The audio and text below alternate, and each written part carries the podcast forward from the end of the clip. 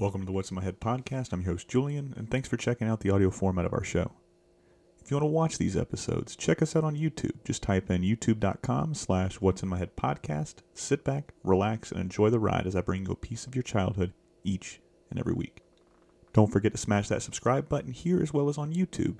Make sure to check us out on all social media platforms. That's where I'll ask you, the fans, to drop a question or two for our upcoming guests. You can find us on social media by searching at In My Head Pod. If you're digging the content, leave us a rating and review, as that helps us and other fans of pop culture find us. Enjoy the show. Sure. All right. Today, ladies and gentlemen, we got Pat Fraley on the line. Pat, well, I guess it's not really a line so much anymore as it is a computer. Pat, how are you doing today? I'm okay. It's going to be hot. It's in Palm Desert, California, 105. Oh man, I'm in Florida and it's a beautiful 72 degrees right now. It's our second and only day of uh, winter fall what we're going to get here in Florida. So it's a nice yeah. change of pace. So well, I'm really happy to hear you're doing so well.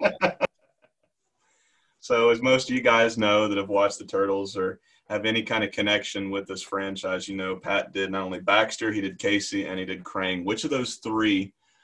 Like, which one of those three made you feel the most, uh, I guess, engaged with the character? Well, uh, Krang because I did about 200 shows of Krang, and then of course I did about 40 or 50 other characters because Fred Wolf didn't like Guess because he was frugal. Is that the word? That's a pretty good word. right. So then I picked up Burne Thompson and Casey Jones and Slash the Turtle and all these other characters because we fleshed out our our um, um, a contract for three characters on everything in those days. Yeah. And so we all did a lot. Now, when back in those days, were you? Is it anything like now? Because you see a lot of people battling with uh, with actors and actresses. They can and can't do certain things. Would were you allowed to go and do other cartoons when you had these three in a contract, or do you have to finish out episodes or your time with uh, that specific cartoon before you could do that? Julian, are you nudging up against this whole thing about casting, you know, like a white guy in an African American part, this kind of thing, or not? No, no, no. Like, uh, like for some things that they won't. Uh, so, just a little example: Justice League a few years ago when that was shot, um, Henry Cavill was shooting a movie, and they wanted him to shave his mustache to come back and play Superman.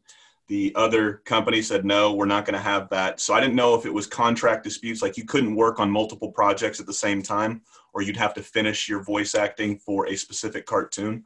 Was it anything like that? No. You know, we used to do a lot of different shows. In fact, I had up to nine at once hmm. in the, I think in the 80s when things got really wild and woolly. There were some things like I was in the original Ghostbusters mm-hmm. done by uh, filmation, and I couldn't do the real Ghostbusters. Yeah. But I did anyway. You know, I did a couple shows anyway. But th- those kind of things, but not. There's no uh, grievances, and certainly they don't care about what you look like. You see the worst toupees and the highest lifts in the world in voiceover. So we don't. We we didn't have a lot of problems that way. Uh, so what was um because you said Krang was fun. Is there somebody that you you not so much wanted to play, um, but it was like somebody you like, I don't know if I'll get a character and you, you really found that you liked that character? Was there any of those side characters? There were a lot of characters. Oh yeah, I mean, in Teenage Mutant Ninja Turtles, I loved playing Ray Fillet. Hmm. now he was a guest on one show, but they let me do anything I wanted, and I did my bad Marlon Brando. So I was like, I don't go. I, don't I love that. I love Slash, who was a turtle that was. Now all I did, Julian, before the show is they'd show me a picture. Here, look, and I go, what? What's Casey Jones? Okay, what do you want? Well, young Clint Eastwood. And so I go, hello, Violator. Really? You know, it was fast. And for Slash, I loved, you know, going back to what I really loved, is that they showed me this picture of this turtle with these splayed out teeth and told me he was insane. Well, the splayed out teeth told me I, I had to talk like this, right? and then I thought, well, praise. How about Kirk Douglas? He's always got a little insane. Bert, I gotta go. Yo, I didn't slash that way. Where's my pinky? So that was the way things were thrown against the wall uh, for a lot of the work I did, and I enjoyed some of that stuff. And I've always, Julian, been a character voice actor. Mm-hmm. I mean, I started in theater. I was trained, went to six years of college, Cornell, emigrated to Australia to do Shakespeare, and then I started doing funny voices and character voices. I was never me. I only of the hundreds of cartoon shows I've done, I've only done two uh, heroes. Yeah. One of them was uh, Cowboys of Moo Mesa, and one of them was BraveStarr. Yeah. Now, when you had, uh, you said when you were getting into it, you started with theater, then Shakespeare. Did you you hear stories about kids when they're coming up. Robin Williams is a perfect example. Like he would always do funny voices. He'd make something funny to make his parents laugh. Were you that kid as well? Yeah, totally. I mean, when I was four years old, I wanted to be a, a performer and a teacher. Mm-hmm. And I already was. I mean, they loved shooting me playing Army because I died so well. and after I died, I go, okay, here's what you arch your back and foam a little and say something like Ach von Lieber. Yeah. and so from the get go, I was that guy. Plus, my grandpa was so, and my grandmother were so encouraging. Everyone was, but they were really encouraging. And my mom would say, Pat, go downstairs and put the tea cozy on your head and do your Chinese man. so I'd come up to the uh, living room and ad lib some stupid, embarrassing thing, which I'll never do now. Yeah. And he loved it. So, uh, I, I, was lost like most of us do in junior high. I didn't know who I was or where I was going. And um, by the time high school came around, there were theater. And for a tall, reasonably good looking, middle class white guy, we had theater. Yeah. We didn't have um, um, comedy stores, we didn't have uh, improv. It was theater or nothing. Yeah. So that's where I went. Now, when you. But I always had in the back of my mind, Julie, I'm sorry, that I'm a funny guy. Yeah. And that's always been of good stead in, in cartoons. So I, I talked to, I was talking to Rob Paulsen the other day, and the first question I asked him, because he came on and he was doing a whole bunch of voices, because we were sitting in there, and uh, my kid didn't know him from the Ninja Turtles. He knew him from Carl Wheezer and Jimmy Neutron, that whole croissant line. And then, you know, he always asked me who I'm interviewing for the day, and I tell him, and then he just looked at me weird. He's like, I don't know who that name is. I was like, No, we've watched Jimmy Neutron. He's Carl, and then he rattles off into that into that line. Um, Carl. yeah, uh, and he, I asked him a question that I that I, I, think I'm gonna have to start asking all of you voice actors and actresses that I, I interview. What is Thanksgiving like with you? I mean, I can only imagine there's so many voices just being yeah. shot off. No, totally wrong. No, if I did a voice from my house, they would not get it. My wife wouldn't get it. My kids. I mean, I never used voices. They didn't even know what I did until they shared me at school, and I did a little Krang, and everyone crazy, and they turned around like, "What? Hey, that's my dad." they, they thought that I just did funny voices in my bunkhouse in the back of my house, and then Rob would come over when they were little they're yeah. all in their 30s. But when they were like 10 or younger, Rob would come over and do a cappella the country song. Yeah. Brad Garrett would come over. Our next door neighbor, uh, my mentor and, and, dear friend Ed Asner, mm-hmm. who they know from Up, younger people rather than Lou Grant from Mary Tyler Moore. He was our next door neighbor, and they got mad when they found out he was an actor they go over and play with his Emmys and you know they thought they flew. They went, Uncle Ed, he's an actor. I saw his face at Blockbuster on a box. You know, no, and it wasn't. Thanksgiving is uh, probably as boring as it gets. Although my wife has a good sense of humor. You remember when John McClane, I think it was, or who? Not John McClane. That's a that's a student. Um, McClane uh, ran for office. What was his name? Oh, I'm not very good with politics. My brain Okay, works well- for comic books, movies, and and uh, food, so I'm pretty much Okay. tapped out. he was a Republican, and all my boys are not Republican. So she bought a poster of him and put him at the Thanksgiving dinner, and oh, they were upset. And she put it in front of the shower, in bed, or out the window. That's her sense of humor. But was, it, that's was it McCain? Yeah. John McCain. Okay, yeah. John so I, I.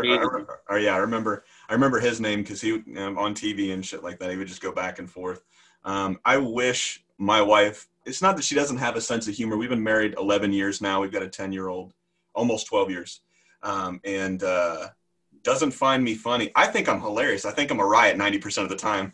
Uh, my kid thinks I'm funny, so I don't know if it's just little kid humor that I have, but uh, she's very good at keeping me grounded and not literally but figuratively and humbled uh, quite often. Everybody laughs and she just sits there and why did I marry you type of look, you know? So Well, I got that. Uh, Renee uh, is a you know fine artist background, and she gets what I do, but she could care less. yeah, And in fact, the only thing she finds funny is when I'm in pain or humiliated. I remember having a salad in Honolulu at the re- at the uh, airport, Mhm. and this is when I had the first set of veneers, which were thin shells Mhm. that went over your teeth. Yeah. So I'm having a salad, and I go, "What's this?" And I pull out a veneer, and I have a gray tooth underneath, and she laughed like a donkey. I had to go to the bathroom. I was so upset, yeah, you know, to get away from her. But that's that's the, and all my kids are kind of have a strange sense of humor too, but they never laugh really at stuff that other people have laughed at all my life, and really been central to my career, and that's being a, a comedian. yeah. Well, speaking of comedians, because I'm a real big fan of stand up. Um, who are some of your stand up heroes or influences, or who would be on your Mount Rushmore? I guess is a better question. If you could pick four of them, who would you pick up on the Um, four? Well, I, I- you know, I never did stand up because, uh, as I mentioned, I, I grew up in theater, and Yeah. by the time I got a career, I had a career in the living room and a wife. Why would I do stand up? Yeah. Uh, I should have, but I didn't. But if if I were to think of great stand up or great comedians, I think Richard Pryor, Mhm. George Carlin, Jim Carrey, um, CK, is that correct? Oh, uh, Louis C.K. Louis C.K. Yeah, fantastic. Yeah, yeah. Uh, Chris Rock's mind. yeah. You know, yeah. I guess that's where I'd go, and I suppose it's areas either I work with them, uh, like I work with Robin Williams. It's either I, it's ways I use what they have, which is brilliant and genius, in what I do. I guess there's a connection there. Yeah. But I, I so, uh, you know, my, my uh, heroes are really like Charles Laughton and Ruth Draper, who come from theater and movies. But uh, yeah, to answer your question, there's four or five that I think are are geniuses. See, I've only met three creative geniuses. I work with Jonathan Winters, Mhm. and I don't put him in the stand-up category, but there, that's one guy. I knew a guy named John Hostetter from acting school who was a creative genius. No matter what he did, he was creative. And Walter Crowley. Now they're all three get dead. Yeah. You know, so but they were creative geniuses. You couldn't say anything. They couldn't do anything without being creative. Just on all the time, just firing. Well, it wasn't so much on performance like Jim Carrey, which I love. Yeah. It was just that they, you know, if they wore a pair of jeans, you know, or, or embroidered something, or that it was just unique, yeah. interesting. Yeah, you bring up uh, Robin Williams. Uh, he's one of he's by far my favorite actor of all time. Um, I grew up with his movies, and you know, since his passing, it's been real hard to watch anything he's done because it's just it brings up that that real you know bad spot of, of his life, the worst worst time of his life. You know, but I showed my son, which is my favorite uh, Robin Williams movie, Mrs. Doubtfire, not too long ago, and I've never seen because I was about his age when I saw it for the first time. I've never seen somebody just latch onto something and laugh, and then you see it like, oh man, I wonder if that's what I was like at ten years old seeing this movie Right. for the first time.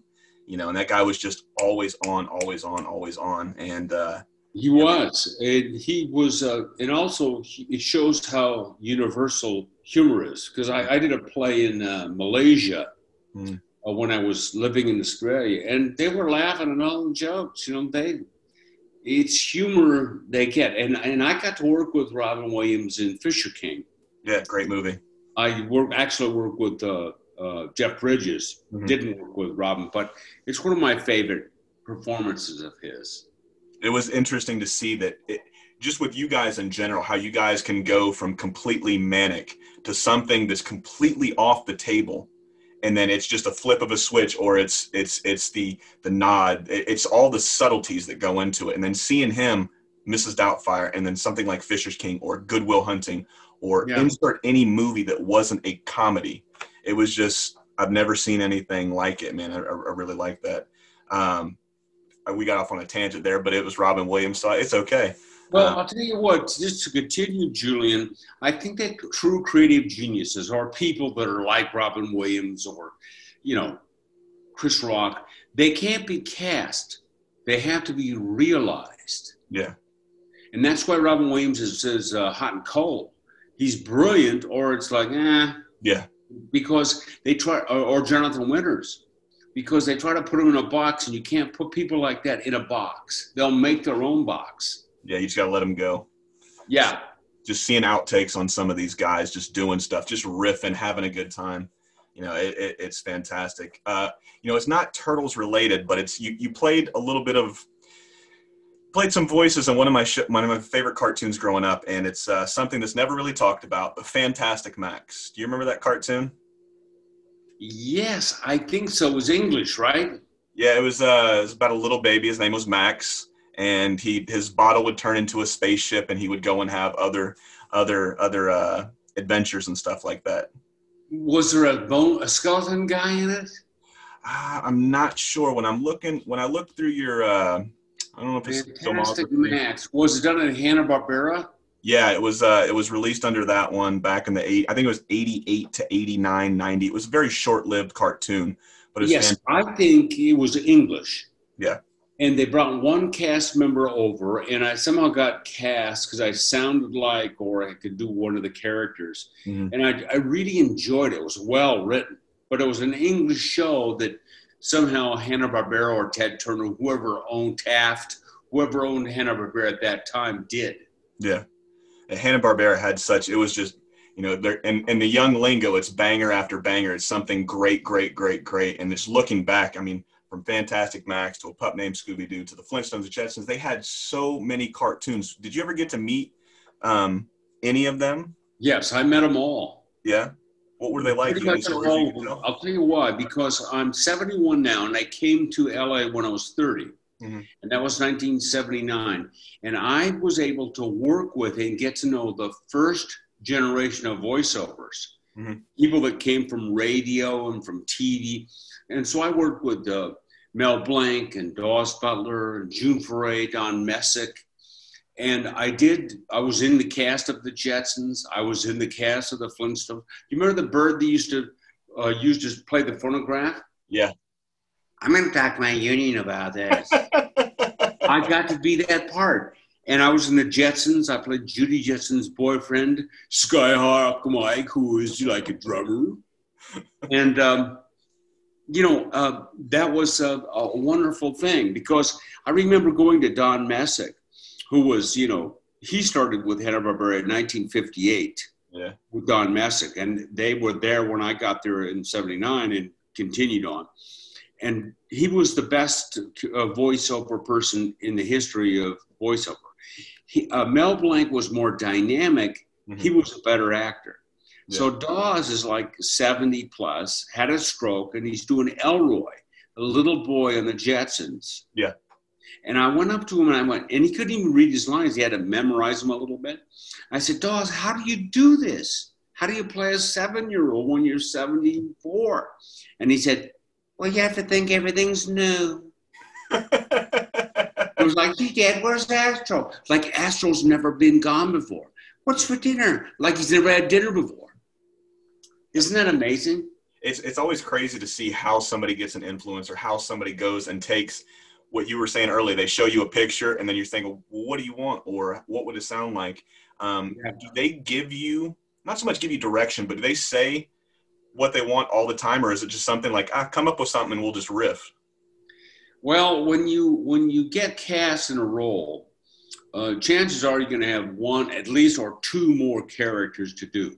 Mm-hmm. So you get there and you sit down and you get to your line as you know guard number four or mm-hmm. the Scottish you know slot machine, and they go, "Okay, Pat, what do you got?" It's like we're stunt people. What what do I got? I'm I'm going to jump through a candy glass window and roll three times. and so I would write down usually three things because I go, "Whoa, I was thinking about." No, no, we got that. Oh, wow, I was thinking about, no, no, no, well, that's a little bit like, and then I have a third, and I say, I have a third, but you don't want to hear it. And they go, go ahead. And then they would choose that one. Yeah. Now, uh, it happened a lot in Teenage Mutant Ninja Turtles. By the way, uh, I probably got worked more with Rob Paulsen than anybody in the world mm-hmm. uh, in animation because we were nine years together, seated next to each other in Mutant Ninja Turtles. Then we did Bobby's World, and we did Fantastic. this and that. We were just good together because he's a high tenor. Mm-hmm. I'm a lower bar. I'm a baritone. Yeah. And versatile, so they could put us together no matter what, and we were okay. But the only reason why we ad lib, and we loved ad lib, both the two of us, the only we would ad lib Ninja Turtles when it first came out like crazy. Yeah. And our only objective, and the reason why, if you enjoyed that show or enjoyed Rob, was his job and my job were to amuse each other. Mm-hmm. It was, it's like fifth graders in the back of the room. All we want to do, all I want to do is make Rob laugh. Are you working with Rob again on the new Animaniacs? No, I'm not. I'm not. I didn't. I can't sing, and he sings like a bird. It, it's you heard him sing. Yeah, it, it's one of the. I always posted questions to to all the fan pages so I can get you know if you guys could sit down and talk with insert here. We're talking to Pat today. What would you ask him? And when I put that picture up there for Rob, they were, they asked how many times did he almost or did he pass out singing Yakko's World at two and a half. So he's like, luckily I was a singer beforehand, so you know it was it was very easy. It was something I was very fluid with, and I could jump right into. And he was like, and it was like the first time I did it, that was the first song you see is the first take, and I'm like, you've got to be shitting. Yeah. Like, no, yeah. I'm dead serious. And I was like, God, that is amazing. He's a, he's a one take guy, and you talk about somebody fast while jumping in and out of character. Oh my goodness, he's he's terrific at it. it. Always has been. But I've seen him get better because I started working with him when he was. I mean, we we still Brad Garrett, who was my friend and was everyone loves Raymond was Rob. You know, um, he, we all call him Young Rob mm-hmm. still to this day because he was in his twenties. It's Young Rob. but uh, uh, we I've seen him get so good because, for example, um, he does one of those characters, Rocksteady or Bebop. Which one yeah. is it? I want to say it's Bebop, but I know him and him and Barry. Let me look it up real quick. Um, okay, but but he plays one of them. Now they're huge characters. One's a rhino and one's a bull, I think, or something like that. So you'd think, of course, I was fleshed out with characters I had. I had so many characters because I took over somebody's role. But you'd think they'd get somebody big like Rocksteady and Bebop, right? And Barry Gordon is like that. And my cousin, Cam Clarke, by the way, He's a he's a high tenor. So that but they gave him to them, and I went, oh, this is going to be horrible. But Rob, just jumping to Rob, was so able to at a high tenor to do a thug like a thug. You know, I'd go low. Yeah. No, he does stupid and high. and he was able to um, realize roles that you think he'd be wrong for. Yeah but he never was wrong for anything. And it, it's it's just fantastic what you guys can and can't do. Um, uh, it, it's it's you say he slips in and out, and you guys slip in and out of uh, voices. Do you ever hear yourself when you guys were doing these episodes? You said a lot of it riffing. Would you ever have to go like, "Oh man, that was not Baxter, that was Krang"? Did you guys ever have something like that, or was it? No, pretty- no, And and I think to be able to go back and forth and versatile, you can't be too bright. you can't. I don't think Daniel Day Lewis could be Dinky the Duck and then uh, Baxter Stockman. I think we'd have days. yeah. And part of it is that's good and bad. You know, it's just the way it is. You know, um, I can talk to you like this. Can do you like this. All right, I can do this, or it can go this way. It doesn't. I don't. I'm not thinking what to do. I'm just doing it because uh, you know I just slide into it, and I don't know what it is, but I, I it can't be being too deep. No, yeah, I I guess so. It's just it's always seeing when somebody does something well, right? It's it's you can appreciate the hell out of it. But when you see somebody and it's not done well, you're like, ah. Well, you know, if you watch a plumber put in a new cistern float head, it's amazing. especially when you can't like you're like me I, I my wife can I, I was in the navy so i was deployed all over the place so we bought this house back in 2011 and then she completely from the ground up changed everything in this house from the tile to the granite to the cabinets with her dad and her mom and stuff like that right so i come home and then she's like all right well we're fixing this and it just happened to be plumbing so we were switching out a toilet and then i'm just i'm a big guy so i don't know what to do i'm sitting there holding stuff and we're trying to load it up and then she's like, Have you never done this before? I'm like, uh-uh, Nope, never. I was like, My dad wasn't in the picture. I didn't learn this, you know? So she's like, All right, well, go get me whatever tool it was. So I go and get it, and it was the wrong tool. I went back three, four, five times. Finally, she said, Screw this. I'm going to get up and do it myself. And I was like, What do you want me to do? She's like, There's boxes for the toilet. Take them out to the trash can. It'll be a big help. Julian, uh, my dad didn't have a dad. Mhm. And so he grew up in the South and, you know, like he, he never had tools. And so, you know, we always said, oh, I know where the crescent wrench is, the backyard on the lawn. So I am totally unhandy. When my, my wife is very handy. Mhm. And when, but when she say, you know, I'd like to get a swimming pool. Mhm. And I go, good. I call my agent, go, my wife needs a swimming pool. Give me some work. Give me a show. That's a show. It's a 50 grand show. Yeah. Okay. because I, I don't know what I'm doing. So maybe that's part of it. I don't know. I, I know some actors that are handy, and then the other, like Harrison Ford is just great cabinetry work and beautiful stuff. But I don't know anything about that stuff. like I said, I think it's just you can your brain's only built for so much, and you can only hold on to so much. And you know, between birthdays, I'm so glad phones exist now because I don't have to remember anybody's phone number anymore.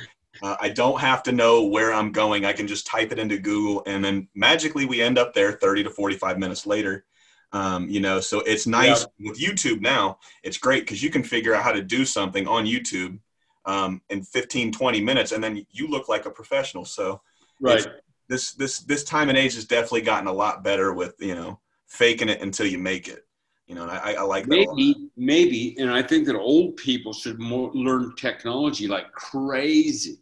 I mean, it's better than the gun for equalizing. Yeah, you can shut down a lot of stuff with just a little with a little tap and typing on a computer. You know, so That's right. yeah. Um, there was uh, another thing that you had done um, that I, I really liked, and you talked about it earlier, and you were talking about teaching. What was that spark for teaching that you really wanted to dive into?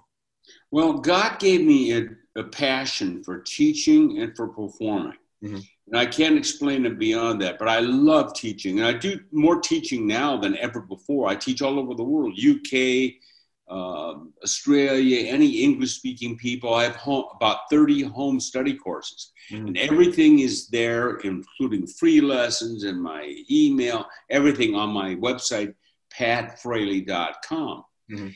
And to this day, I just, I just, I never lose patience. Uh, and I always enjoy my work. I don't know. That's a gift. Yeah. That, you know, you can't make that up. They always talk about performing getting the bug, but uh, I think it's put there beforehand. You bump into it and you go, ah, this works. what was that what what led you toward towards it you know i guess you came in with voice acting but what was that final push was it something you'd always thought about or was it something that had just come come up at the, at the right time or Well, a couple things. First of all, I've never voice acted. It's always character voice all the way. They just pay for the voice. okay. And second, I never thought of being a voiceover actor. In fact, I was in Australia doing Shakespeare, which was not paying a whole lot. I got a role playing, playing some, you know, some rat dog on a commercial. I went in and did it. And of course, they paid me the same amount of money, only for a one hour versus a week. Ooh. And I thought, oh, this is good. Yeah. And I, I start to leave and I hear, oh, the producer go, we like you. And I went, really? Why? And then, oh, you're so big. We can't get the other actors to be that big. and then I went, okay, I want to be a performer. It doesn't matter what. And within a few years, I was at Hanna-Barbera doing cartoons. I always had a gift of being, doing big, highly committed, uh, outrageous characters that were motivated. The motivation came from learning how to act. But I could I could commit to them without, you know, you want to, you know, a Frankenstein duck? Good, here it is. I, I had nothing to say, well, what do you mean by Frankenstein? Now, I just did it. I always had that, but I could commit to big, huge, high form characters because I think actors are getting into the business for two different reasons. One is either to reveal or two is to hide. And I got in for the latter. I wanted to be anybody but me. There wasn't enough putty. There wasn't enough fake beards or wigs or hunchbacks, and there was there was not enough to hide myself enough. Well, man, you got such this this great personality. You would think you'd want to not so much hide, but show that. You know, yeah. Why Why do you think you wanted to to hide? Neuroses. Uh. I think early on in my life, somewhere along the line, I didn't like myself. I didn't want people to know me. I wanted to hide. I don't know why. I was damaged. Oh, I think one neuroses I had as a kid was, and it had to do with the death of a chicken and me being frightened and not telling it, telling a dog not to do it, but the dog did it anyway. I won't go into the details, but I think that was a moment where I said, Pat, you can't control your life. Mm. You're out of control and what I learned by watching Red Skelton, who was on TV and had a little different characters, and Jackie Gleason, who had the poor little soul and other characters, is that I can control my characters. So I would gather them like little geese, and I could control them. And that wasn't enough. I had to, I could be funny as a duck, but how do I do it? Hmm. So there's this analytical side too that I've always carried with me my whole career. So those two things, I think, um, uh, as far as like uh, those no, that those neuroses, kind of probably advanced me. How do you feel about yourself these days? Do you feel like you've got more of a control? No. No? I feel like I have less control, but I, I believe in God. And so that gives me such a, a powerful look at joy mm-hmm. and knowing that I am not in charge. I mean, I, I think about people and I feel so bad about they're not in charge. Yeah. You know, I go on Facebook and I see our president gets COVID 19 and people are happy. Yeah. And I'm thinking, no, we're going to pray for him to know our Lord and, and be strength and his doctor's wisdom. Yeah. You know, there's so much anger and it's all based on, uh, oh no, what do I do now? Yeah. Good luck, you know, good luck with the, doing it now. Yeah, it's just these days I don't understand.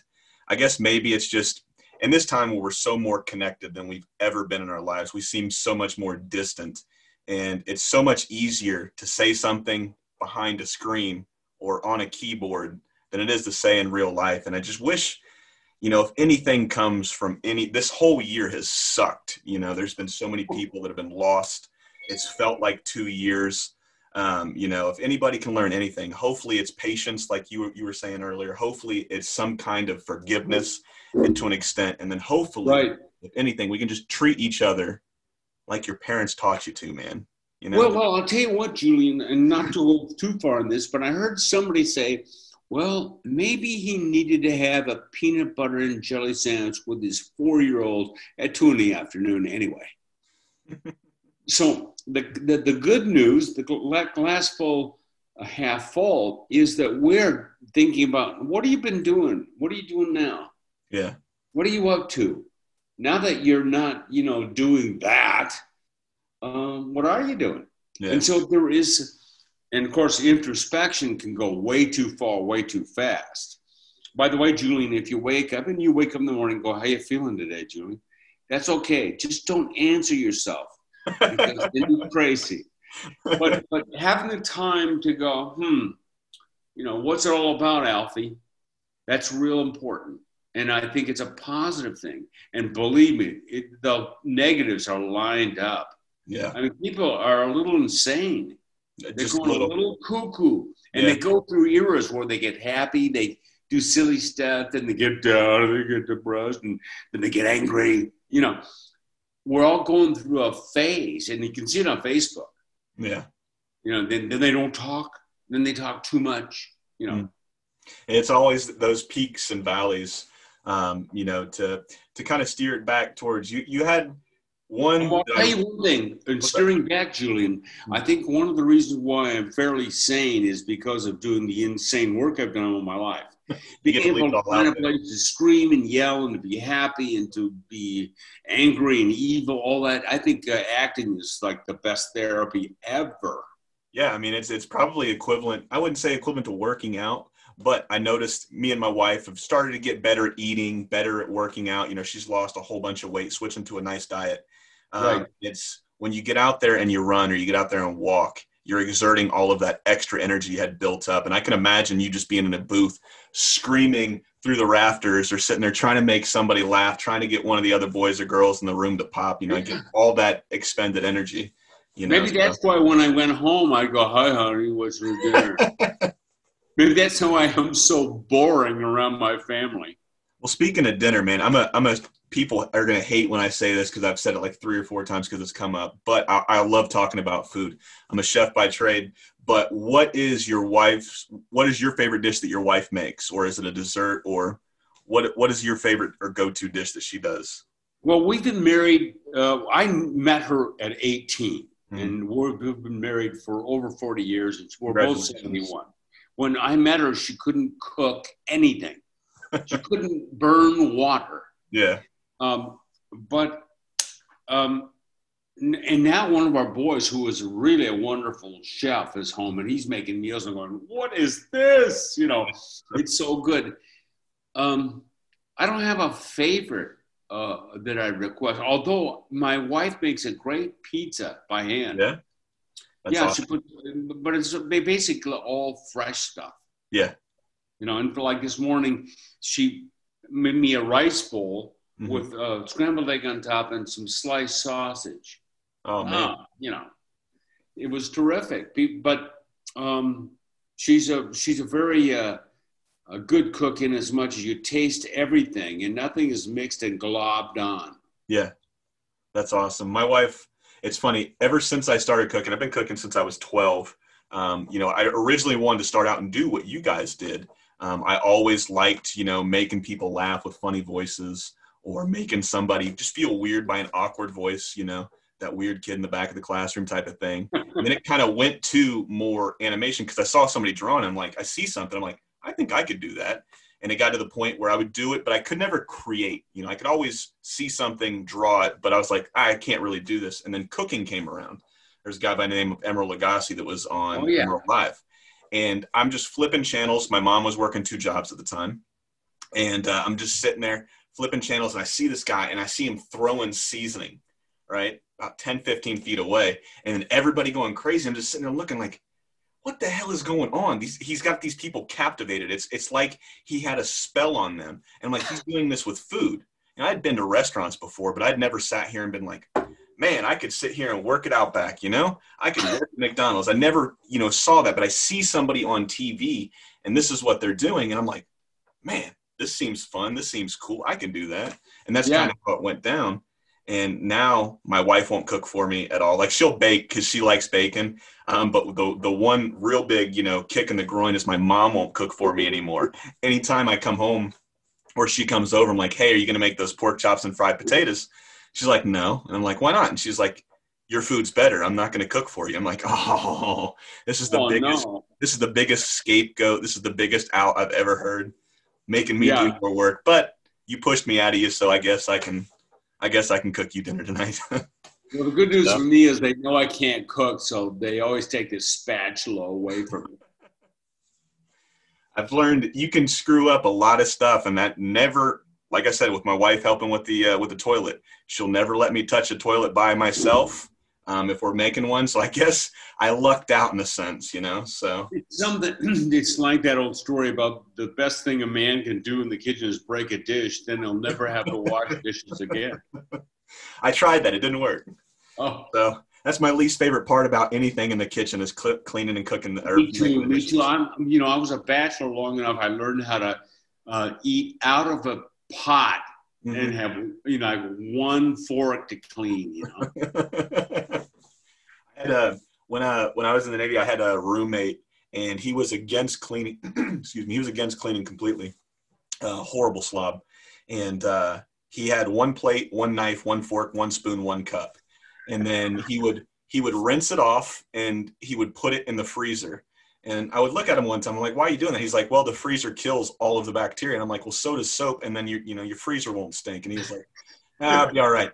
He told me it builds character, it builds immunity. So I was like, uh-huh. "I've never seen you sick, so I guess you're right." But I'm not, I'm not, I'm not abiding by that kind of law. Uh, Right.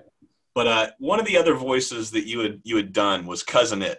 Now, growing up, I wasn't I wasn't so much an Addams Family guy as I was a Munsters guy because I'd have these great aunts and uncles that would come down and they'd watch us for the summer, and we watched everything on TV Land. Yeah. Um, since you did Cousin It, were you more of a fan of Addams Family, or were you a Munsters kid or a Munsters guy? Neither, but you know, here I am casting Addams family. I look around the room. There's Carol Channing, Rip Taylor, there's John Astin, there's Edie McClurg, Rob Paulsen, Jim Cummings. I mean, it was unbelievable, the cast. Who's who? Now, Cousin It was kind of a trick because what I would do is add a little English in there, Mhm. just a little, and play and act over just nonsense. Mhm. So you say something, ask me a question, I'll answer it as Cousin It, and you'll hear a little like, I think I know what he said, but I didn't. What's your favorite color? Oh, this is like your car. This is your number. Ask me another one.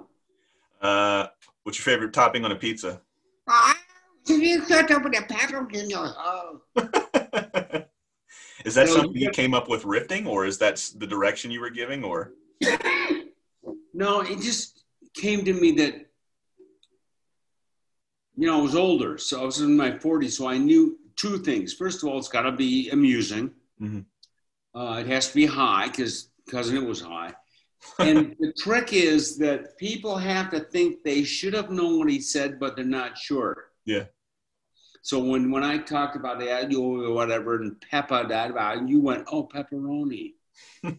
you know, there's little things. Or even if it's in my own imagination, at least I'm doing it. Yeah. That's way Nick would talk. He'd talk about he'd say blue, but he'd go blue, you know. So that was part of it. And I, I so enjoyed doing that. In fact, I, I saw the person that played the woman in that Mhm. uh, yesterday, Nancy Linari. Yeah. It's, we're still pals. Some people are dead, but Yeah. And I think John Astin is still alive and he teaches at William and Mary. He teaches acting. Yeah. Sean's dad. When you, another great, great character. He played Raphael in the latest uh, Ninja Turtles in 2012. Yeah, I got to work with him in Chicago on some. Yeah. Yeah, we did uh, Twilight Zone together. He's a good actor. On the uh, new series. No, I, I did. No, it was uh, years ago. Twilight Zone Radio, or uh, it got a lot of awards, but it was audio only, Yeah. based Uh, on the old TV stuff. Yeah, it was a fantastic. It's one of those shows that it's weird because I've hit this stage in my life, and I've, I've always heard about it. You start going back and either watching the stuff you did as a kid or your stuff your your folks or your grandparents watched. And I never believed it because I figured I'd just stick with cartoons my entire life. Um, and then Netflix came around. They started putting everything on there. I'm like, oh man, I remember when Aunt Marianne and Uncle Bob were here. We'd watch this, and it was just, you know, uh, Twilight Zone. It's a fantastic show.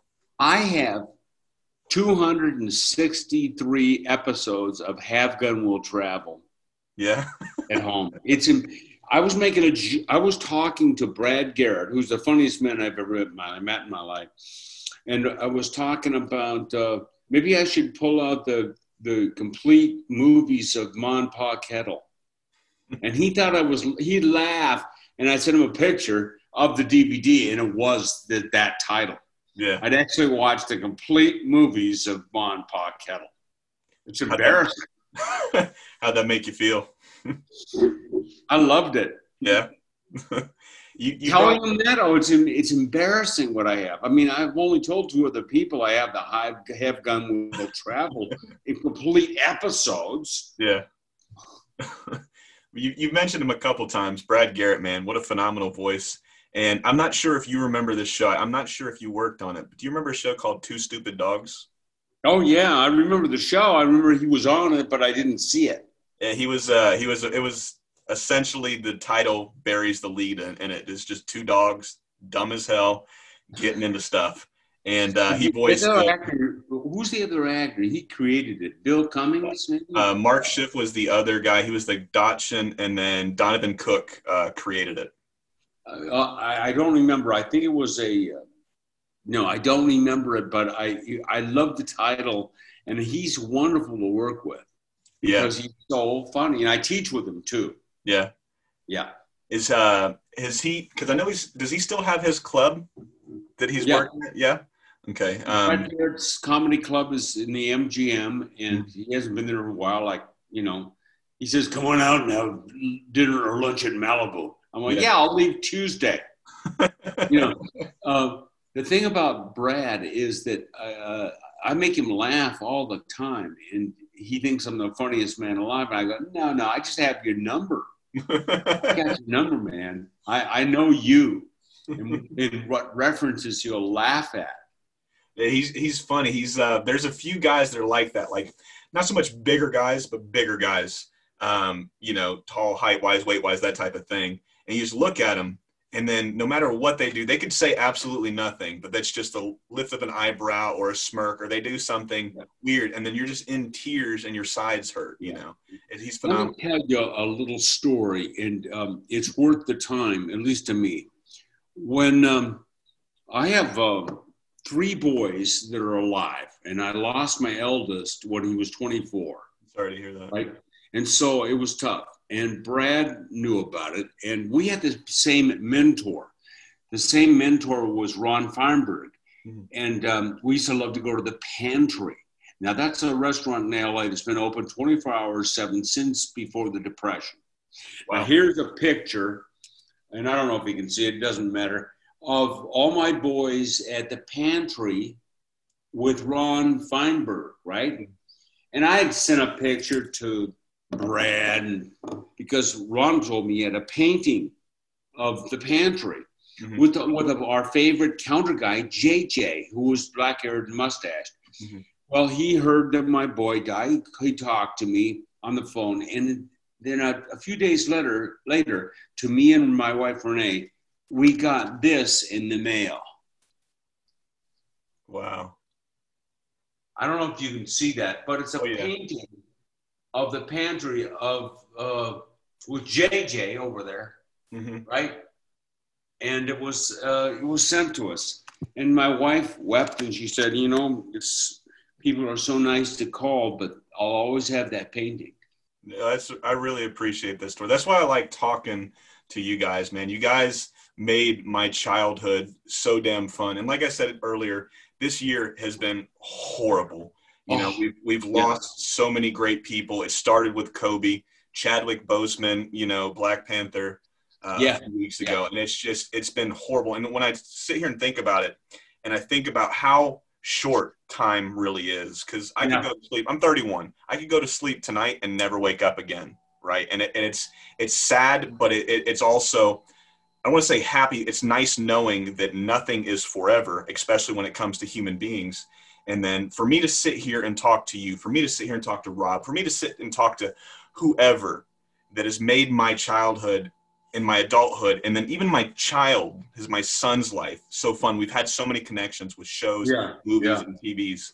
You know, I can't thank you guys enough for what you've done. You really made not only my life, but his life and our combined life, you know, so much better.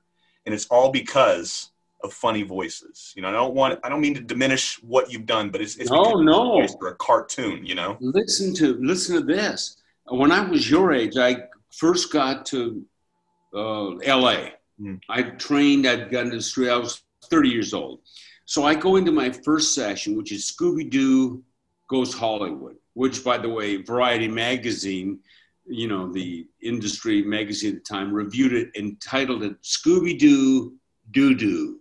Oh, man. So anyway, so I go into Hanna Barbera. Now, cut to me at nine years old, watching Ruff and Reddy at home, black and white cartoon. I hear these voices, Don Messick and Daws Butler, the same guys. Yeah. As what I grew up with. Now, I never was a car- cartoon nut, but I love characters. And it was just the voices that I heard. Yeah. And it was a thrill. Well, I mean, it, it's it's it seems like it's something so simple, but when, like I said earlier, when it's done well, you know. And there hasn't been anything you and Rob, especially those two guys, and Brad's got a distinct voice that you can almost pick out anywhere. Um, Yeah. You know, so it, it's it's like I said, it's always nice talking to you guys. It's always fun. Um, you know, we're getting towards that hour. I got to go get my son here in just a little bit from school. However, I always like to end it with this, um, or at least food for thought type of thing. When you hear the term, since this is a Ninja Turtles podcast, but it goes all over the place and I really don't care. I, I'm having fun and I know other people will have fun when they hear this, regardless of it being a turtle podcast or a voice podcast, right? So, with that being said, when you've heard that term, Teenage Mutant Ninja Turtles, what's the first thought or what are some of those emotions that elicit in your mind? What, what are those things that get brought to the forefront? Um, it brings uh, the thought in the forefront is that it was a good era. It Yeah. was the most money and was huge money for all of us. And it, it was the surprise of doing something, as we've done hundreds of shows, but one of them takes off. It was a huge cultural thing that took off. Yeah. And so that's the kind of thing I think about. Uh, being in a room with people that I really enjoyed for nine years. Yeah. It's unparalleled. Yeah. I got to show you something real quick. I don't know if you can see it back here. You know, my if you looked in my room, it would look like I, I was a serial killer almost. I've got all these toys pointing to all these different places, but I've got you Oh, yeah. right there. You know, uh, violator, put it back and don't touch it again. you know, so like I said, man, it, it's been so fun. Um, I'm not sure when I'm going to put this one up yet. I am working with a, a company, and we're going to be moving stuff. They were the first producers for the first uh, three turtle movies back in the Oh. '90s. So we're going to be putting it under their page. So as soon as that's up, um, you know, I'll send you over a link so you can watch it. Um, Sure. And um, the last question I want to ask you is for all of the voices you've done, every cartoon you've worked on, who's the most one you get approached about? Who comes up and says, "Oh man, I remember you And Is it Casey? Is it Baxter? Is it somebody, somebody else, or some other cartoon? What's the most frequent one? It's not most frequent. I get Krang, uh, I get uh, Lurkey, I get uh, Casey Jones from Teenage Mutant Ninja Turtles. I suppose when I get right down to it, it would be Krang. Yeah, But uh, but since they don't hear it when I'm, you know, I'm at the grocery store going, I'll have a pack of vanilla. you know, they don't know who it is. I have an anonymity, anonymity. Pronounce it for me. Anon- anonymous or an- anonymity? Anonymity. That's Yeah. it. so so that's one of the good parts. So I don't know. I do get kids uh, that are delighted by certain voices Yeah. because the voices are funny. It's not like you're doing an impression of somebody. Yeah. Well, Pat, man, it's been a fantastic time.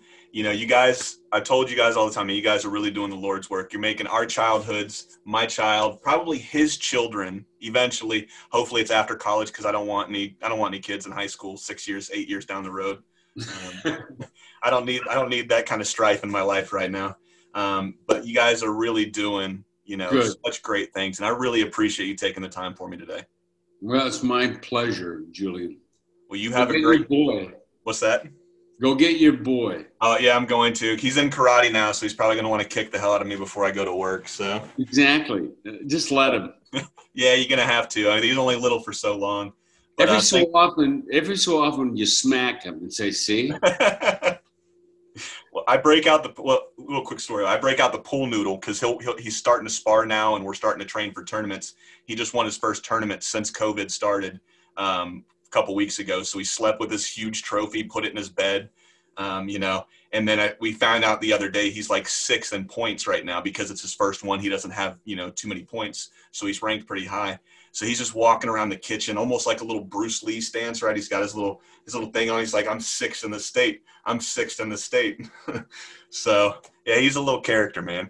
But uh, once again, man, thank you again. You have a great day. Stay safe, and then I'll talk to you soon. yes, I look forward to it. Bye bye." Take it easy. Thanks again for checking out the What's in My Head podcast. If you're digging what you're hearing, leave us a five star rating. That will help other fans of animation and pop culture find the show. Don't forget to smash that subscribe button, tell a friend, and I'll see you guys and gals next week. Good night.